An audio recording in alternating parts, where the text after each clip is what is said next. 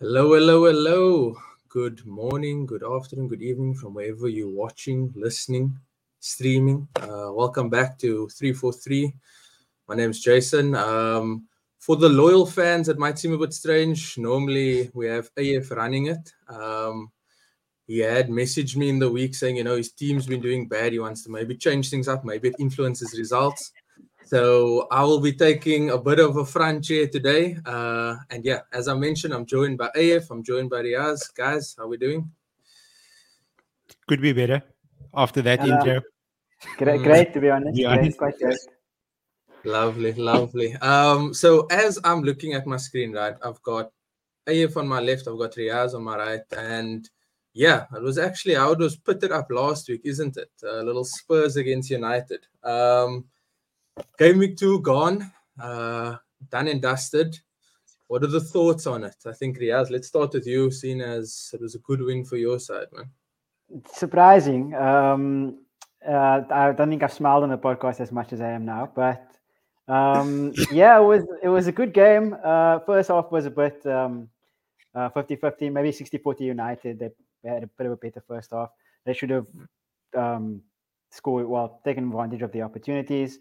Should have had a penalty as well, I'll give you that. Handball by the Meadow in the box. But the second half, I think we completely outplayed them. We were way better. And I think on the whole, we deserved to win the game, which is surprising because I never say that about my team. And, well, it's because we never deserve it. We never play well enough. And we played out of our skins, to be honest. I've never seen us play like it in 6 years. So I'm kind of really excited and... It's interesting because, unfortunately, yeah, like I said, for the past 6 years, we've been playing counter-attacking football, passive football. And for the first time in a long time, it's good to see us playing some attacking football with possession for once. So that's really cool. Yeah, it was quite interesting to watch. We watched it together, myself, AF, and Mobeen, and we were watching, and I'm sitting there, and I'm obviously not wanting to talk too highly of Spurs, being an Arsenal fan, but it looked like there was a decent amount of fluidity to the team. And I think also it was a big game knowing that Harry Kane has just recently left. So we're thinking it's your first real challenge since he's gone. And yeah, it actually looked like surprisingly good. And I think it might be the fact that nobody's really expecting much, that you now just get to express yourself in a manner that's not like, okay, you have Conte, you have Mourinho, you have all these guys. You've got Ange out of nowhere. Yeah, so it's looking like it's good. AF, any thoughts? Obviously, not wanting to talk too much about it, but go for it. I think you hit the nail on its head over there. At the starting of the season, when I predicted my top 6 teams, like at the end of the season, I think I mentioned that Tottenham would probably struggle to get top 10. We still will. I'm going to speak about like one game. This one game that I watched religiously from start to finish. Yeah. There's some good chemistry happening over there. There's like the manager came in. It seems like his philosophy has been implemented. People's buying into it. They're playing some good football at the end of the day, and I think they surprised quite a few people with that performance. Don't get me wrong, United were utter trash on Saturday. Only in the second half. Yeah. Mm. There were so many misplaced passes in that first half, though. Like, I mean, off the back of that Wolves opener, they looked unprepared. They looked unfit. They looked lost. They looked like they were playing like a bunch of strangers playing with each other. It wasn't great. And the Tottenham game, it seems like they carried on. In a sense, the play looked a bit better, but the finishing was horrible.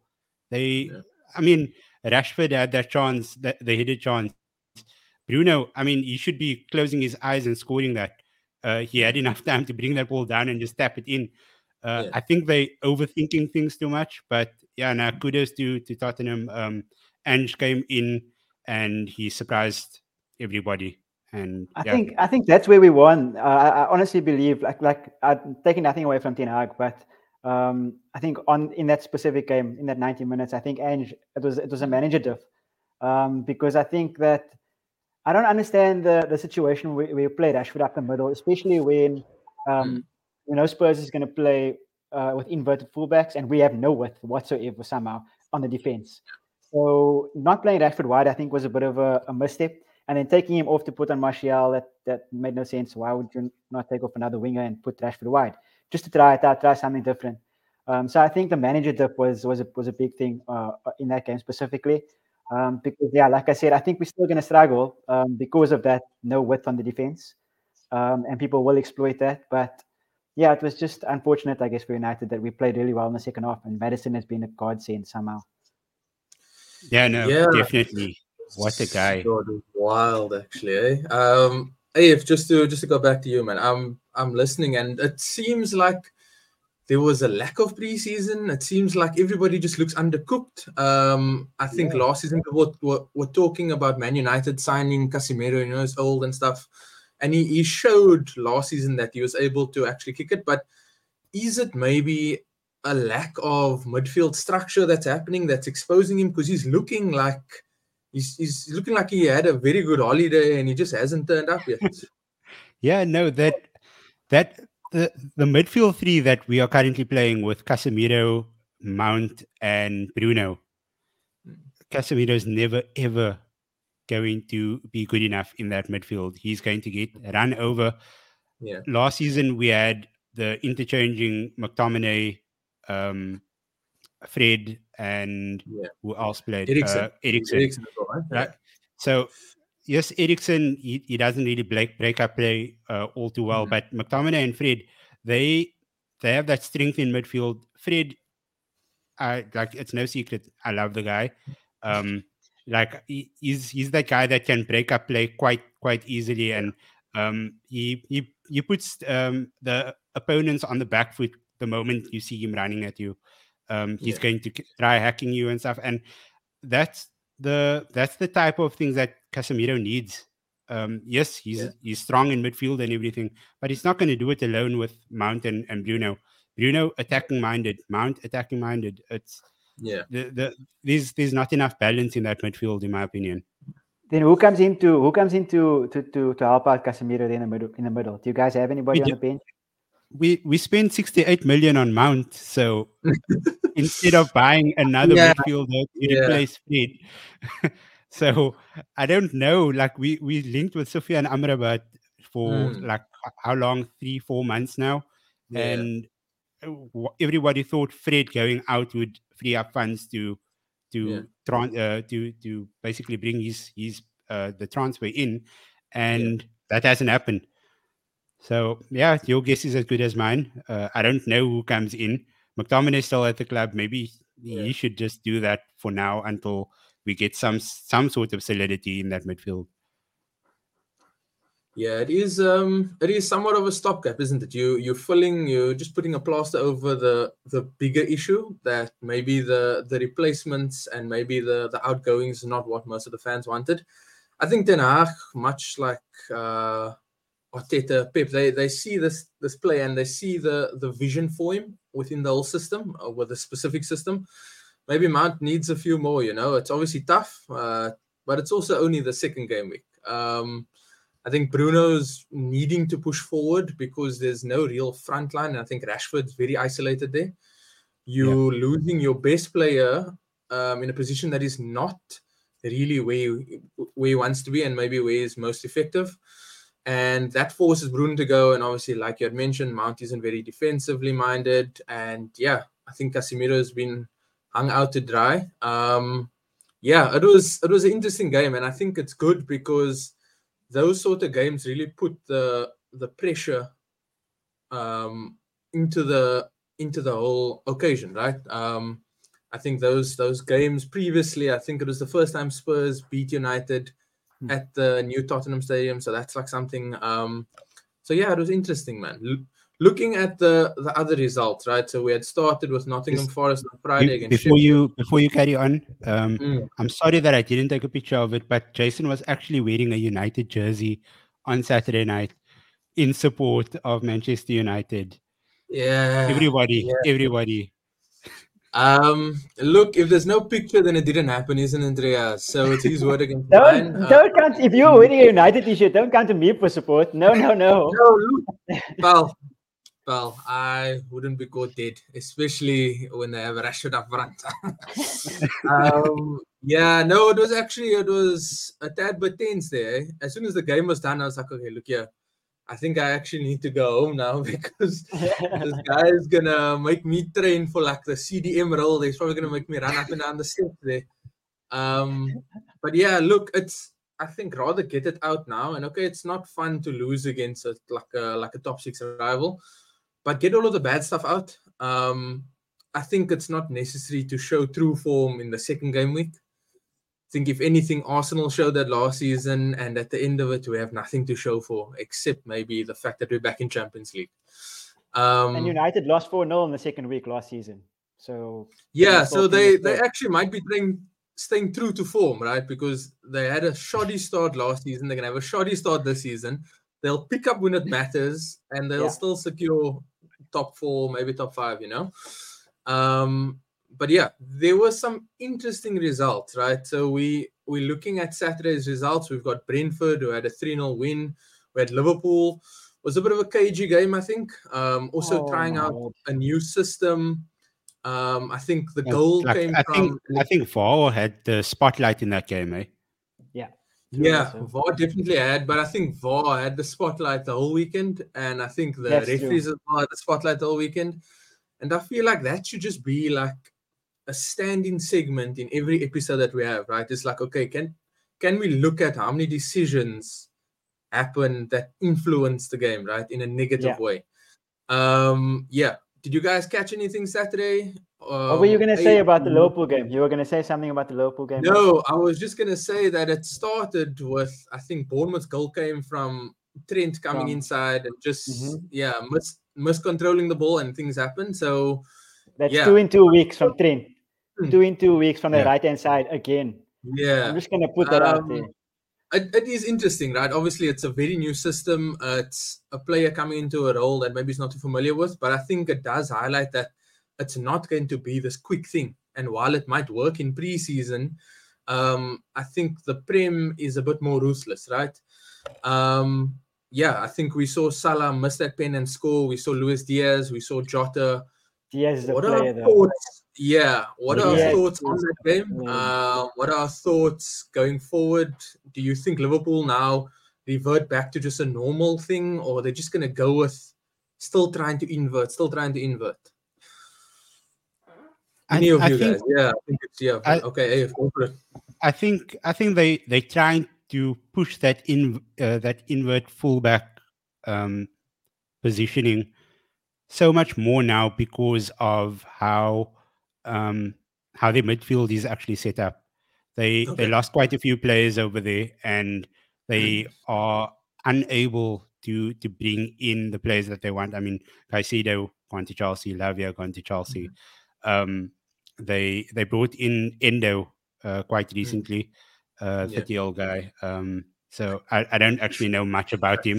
But now that he's aged, 30-year-old. Yeah, because bringing in a 30-year-old guy, that's very unlike Jurgen Klopp. Like it goes against his normal recruitment method.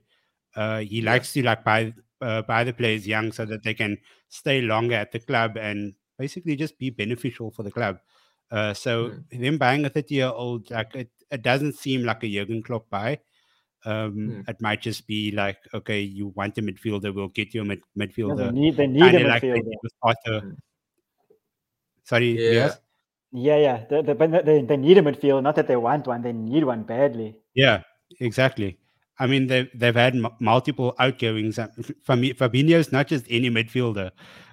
He's been a huge cog in the machine for a while now, and it's they need to replace him. I mean, I saw Amrabat is now linked with Liverpool as well. If we lose him to Liverpool, I'm not going to lie, it's going to be a bitter pill to swallow. Going back to the original point, the fullbacks are inverting because they need to cover that midfield. They need to ensure that midfield has the stability so that they don't get run over. and they aren't doing a bad job at it, but I feel like Trent gets caught out more often than not because it just feels like he goes in and then he's too slow to come back out. So he leaves that entire side wide open. But I think that's also why they didn't think they needed to strengthen as much as they clearly need to do, because I think that's what the way Klopp wanted to play this season, with Trent as a midfielder. So to play Trent and McAllister, I think together was his plan. But clearly, I don't know if it's going to work out very well for them because, like I have said, they get caught out all the time on that side because Konate is not quick enough to...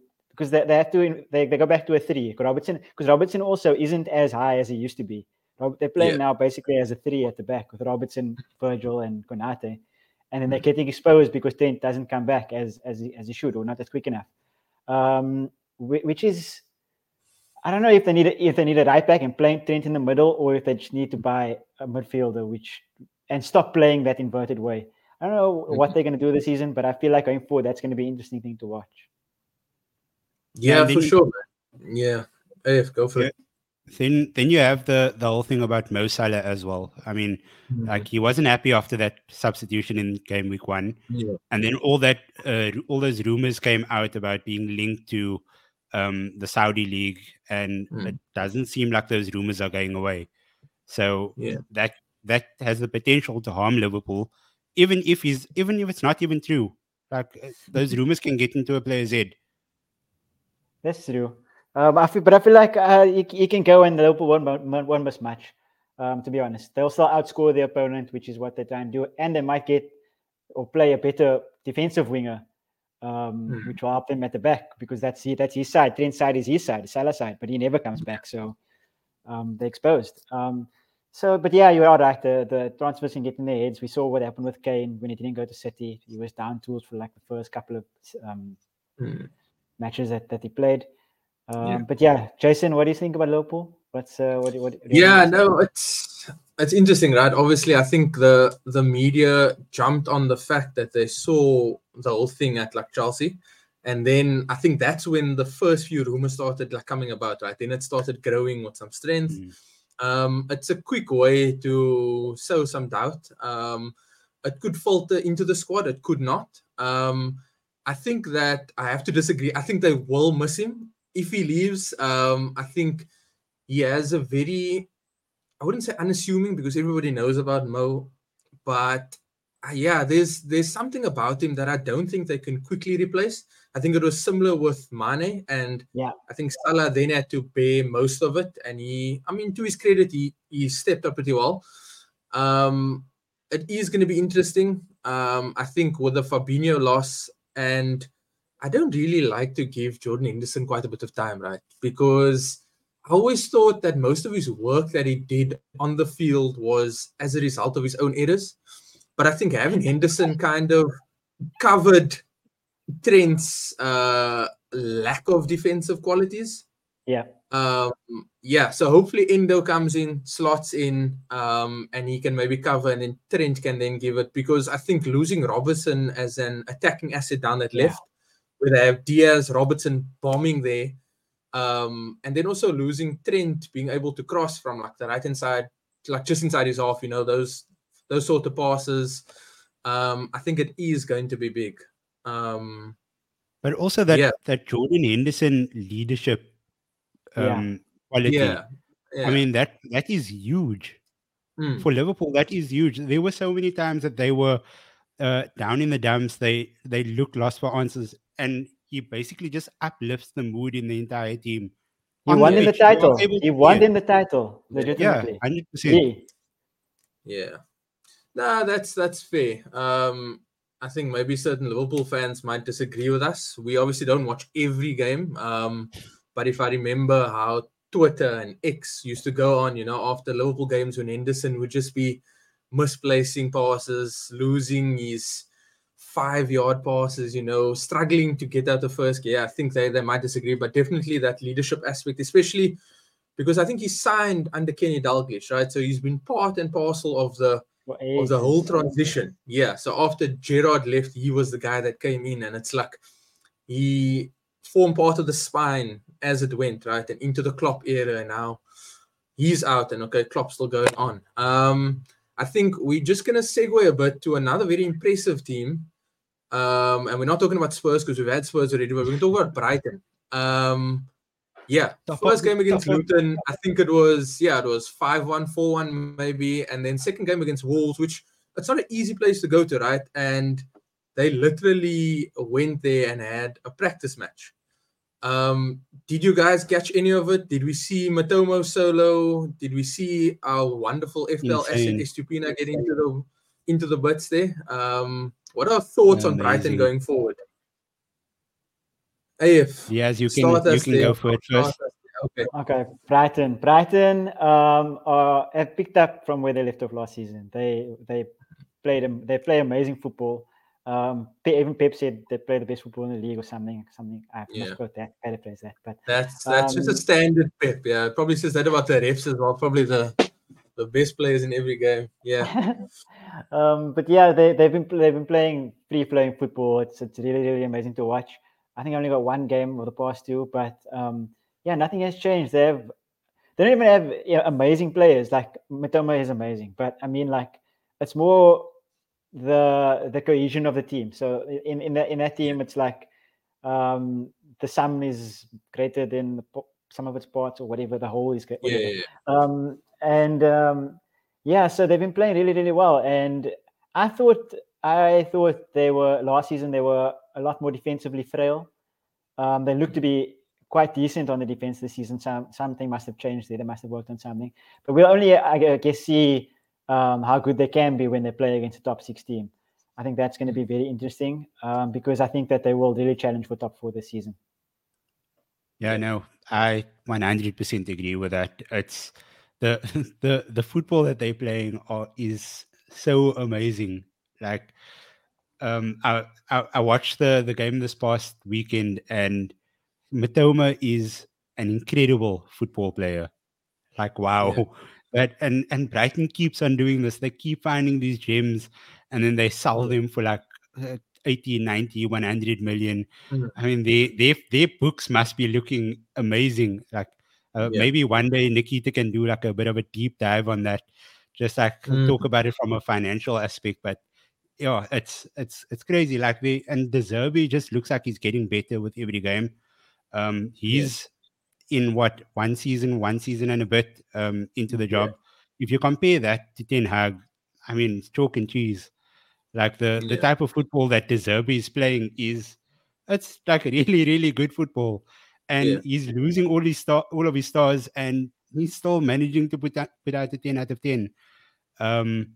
Solly March as well. Yeah, underrated. Yeah. The guy is just coming through every game week, and like it feels like they're playing with no pressure on them, and that's the best ingredient that they could have right now. Yeah, for real, man. And okay, maybe we need to see them now that they have European football, right? We'll see what that sort of dynamic does, because I don't think they have a massively deep squad. They have a good, I think, maybe 18 players, and then the quality sort of drops off. But as Ria says, it's the cohesion that they're showing. It's the sum being better than individual parts. I think De Zerbi is such a great manager in that he came and he stuck to his identity. I think when Pep first joined, people were like, okay, but is he going to be able to do it in the Prem? You know, can he do this playing out to the back? What is this? Can he do that Stoke? Yeah, I think De Zerbi's come. He's at a team that maybe didn't have the expectations that maybe Ten Hag's had at Man United, which is also like you say, it's like people didn't expect anything. And then he starts to do these things, right? But yeah, I think the test that they have, or the first real test, maybe comes game week 4. I think they have Newcastle at home. Interesting game. Newcastle also flying. Yeah.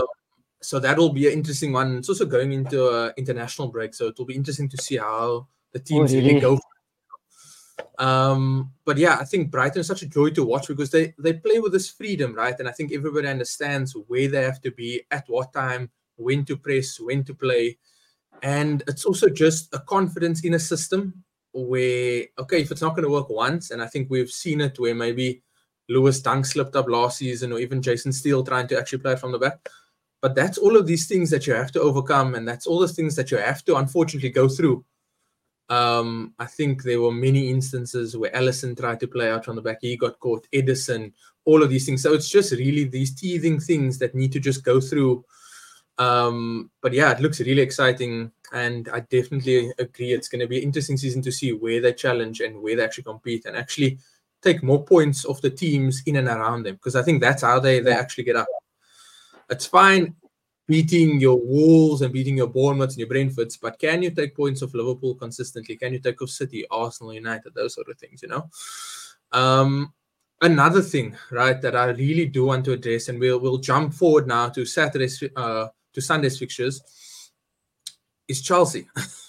So I was actually wanting to make this comment earlier. You were saying that Liverpool have now come in for Amrabat.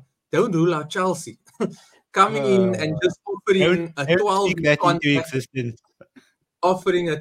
contract, over like multiple payments. We see them go into this not North London derby, but rather London derby against West Ham. And for everything, I think they look pretty intriguing. And then the 7th minute they concede. Did we catch the game? Because I had watched a bit of it, and there were parts where they looked really good. But then there were times where they just looked really shoddy. And I think coupled with the fact that they brought on their 100 mil signing, Mudrik, and then they brought on their other 100 mil signing, Caicedo, and they still couldn't get the win. What is happening at Chelsea? What are we seeing? What are we expecting? If you can take this one. Can I just say that they paid 100 mil for Theo Walcott from Ukraine? Yo, speed forward. Now, look here, that's actually taking a bit from Walcott. Walcott's got a legacy. I think they may be paying. Who's another? I'm trying to think of another fast speed for brains. I honestly don't know, but okay, maybe. Maybe with like a Ukraine bolt. No, man, it's just like Chelsea isn't playing bad football. I'm going to be upfront. I'm going to be frank about it. Chelsea is not playing bad football, but they don't have enough leadership in that team. There's like I think what's the average age in that team? 24, 23. I think it could be like they don't have many senior players. They don't have many senior players. So there's nobody to really guide them into how to actually manage a game. A lot of these players, they have experience and stuff, but I mean, those like that game management that comes with more and more years in the Premier League, more and more years playing any type of football. Like I said, like I like what I'm seeing. They play some good football, and Poch is like we all know, like Diaz, you know that the most. Like Poch is he's a good manager, he's a good coach. So Chelsea has the potential to become really good. They have the potential to become a top four side consistently every season with Poch in charge. I think West Ham just wanted it more. And West Ham, they have the likes of Mikel Antonio, they have Thomas Suchek, all these people that's been around the block already. So they have those old brains, old minds in the team, how to manage the game, where to look for gaps and stuff. And I think that's where everything was won. Yeah. No, it was an interesting one, right? And you also have the setup where you've got West Ham in all their height, and you've got James Ward-Prowse on set pieces. That's and now I think I saw in the week that they linked to Yusuf Al-Nazeri from Sevilla. Yeah. Oh, I'm convinced only scores goals with his head. Now you're getting James Ward-Prowse to work with, and you got that. That's it's like a Moisey special, isn't it? Diaz, obviously being familiar with Poch and having had him as that manager, what are we expecting for a response? I mean, not to say that this has happened often at Spurs, you know, where you spend a lot of money and then you play well but don't win. What are we looking at in the Chelsea team with the Poch coach? Well, I think it's here to do. Like I have said, like they're playing good football, so that's a good start. You'll get them playing well at least, because last season they played terribly. You never knew what they were going to get. You never knew who was going to play where. So Poch is going to give them identity at the very least, and being able to get them to play good football, which is the start.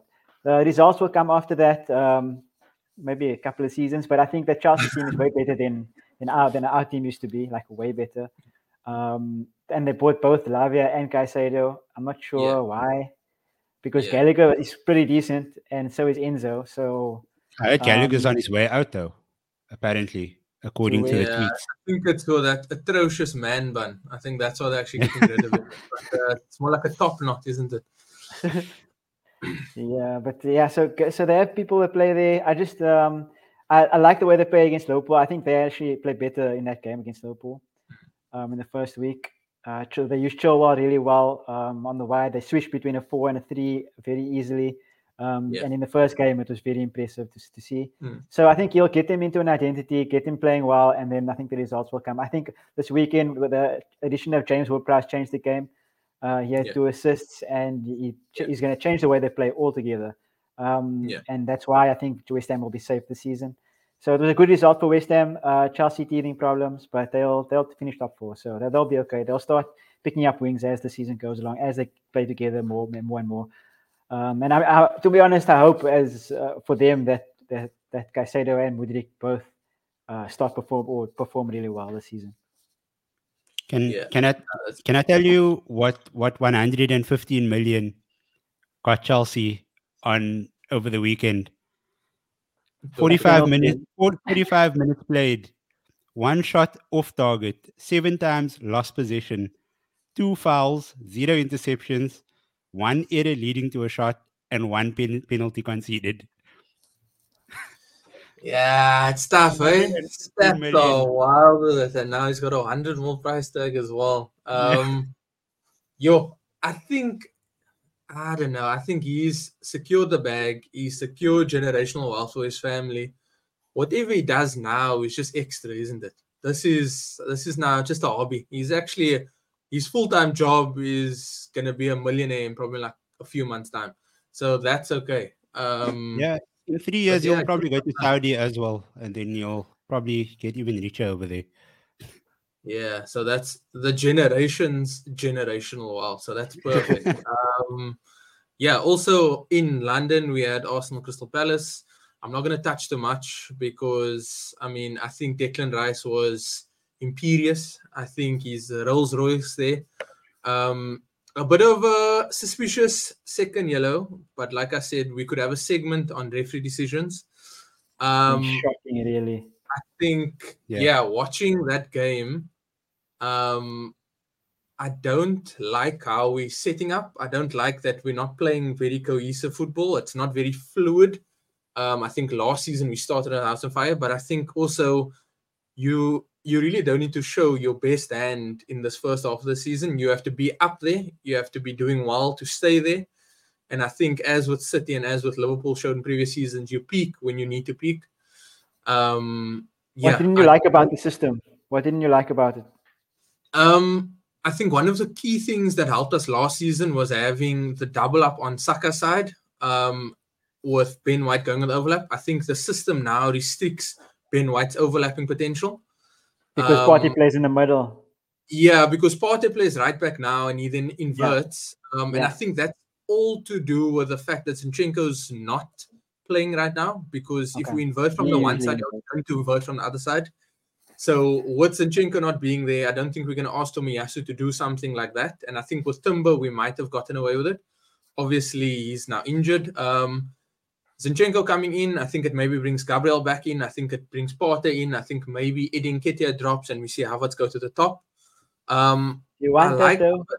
I don't know. I think Eddie's shown quite a bit. I think he's quite... I think as with last season, he's now deputizing for Jesus. And I think he's doing okay. I think he goes for periods when he's not really involved. So the time when he gets involved in key areas, he's not as clinical. And I think that will grow, right? That will come. Havertz does well, and it's also, he comes with a hefty price tag. I think people are wanting for 65 mil, you have to just immediately start scoring, which it's not always the case. Yeah, but he's not a striker. He's still not a striker. He's still not a striker. Yeah. And he's playing in a new system where I think he's also, maybe he's a bit shocked, you know, because Chelsea last season was some days this, some days that. I think when it does come, I think it will look good. For now, it just looks like there's a bit, I think we're a bit rigid and we're kind of lacking that final thing, you know, that final step. But it will come. I'm okay with us being joint top. It's fine. Don't peak too early. Let us not show all of our cards right now. And yeah, maybe we sign somebody before. Maybe we integrate my long lost friend Nicolas Pepe back in there. But yeah, we'll see. That's like hoping Tanguy Ndombele is going to come back. What's happening with Balogun? I think there's offers from Monaco. I think a few teams in the Prem have also asked. I think AC also wanted it. Is there a reason why Arsenal don't really want to hold on to him? I don't think we can hold on to him now after we offered Eddie a massive contract and we have Jesus and we've also got Havertz. So now I think with all the spending, you look at who you could possibly get off and maybe we'll put in a buyback clause, you know, once he starts. But I think he's probably the best product for us now to get a good solid. I think we could get 40 and up. If we're going to get less, then I'm a bit upset for that. But yeah, it's tough. But I also think we're in a fluidity now where if we're going to try and bring him back in, it might not work as well. And then we sort of lose a bit. That's just my opinion. Thankfully, I don't need to sit in the boardroom and make sort of decisions, you know. I can just guesstimate from where I'm at right now. Do any of you guys need a striker, AF? I mean, yours is injured. Riaz, yours just left. Both of us need a striker. Spurs, can I just say one thing? Spurs played like so well in that second half, but Richarlison, wow. Wow. He play without the nine. He's the most unlucky forward at the moment because literally every rebound went just next to him. Every pass just out of his reach. And I'm like, yo. And he has a face that shows his dismay. Yeah. Like, he's got no poker face. He's upset when he miscontrols. He's upset when he makes a run. Nobody plays. It's the same face. And it's just upset. I think for Spurs, give you good price, 100 more. United, good price, 120. So if you want Balogun, that's United tax, eh? Yeah, that's a United tax, man. But yeah, just moving forward, we have a fair few interesting games coming up. We've got Chelsea Luton at home. That's going to be interesting on Friday night under the lights. Maybe Chelsea turn the season around a bit. We've got Arsenal Fulham, Spurs go to Bournemouth, United Nottingham, Brighton West Ham, which is so interesting. But I think for me, the pick of the fixtures has to be Super Sunday, Newcastle against Liverpool. Yeah. I'm not too sure if you guys look forward into Game Week 3's fixtures. Do you have anything that stands out for you? Do you have any fixtures that possibly... yeah, could be of intrigue. I don't think we've spoken about... I just want to say that I don't think we haven't spoken about Newcastle yet, which Wasim will crucify us for, but they've been really good, really, really good this season so far.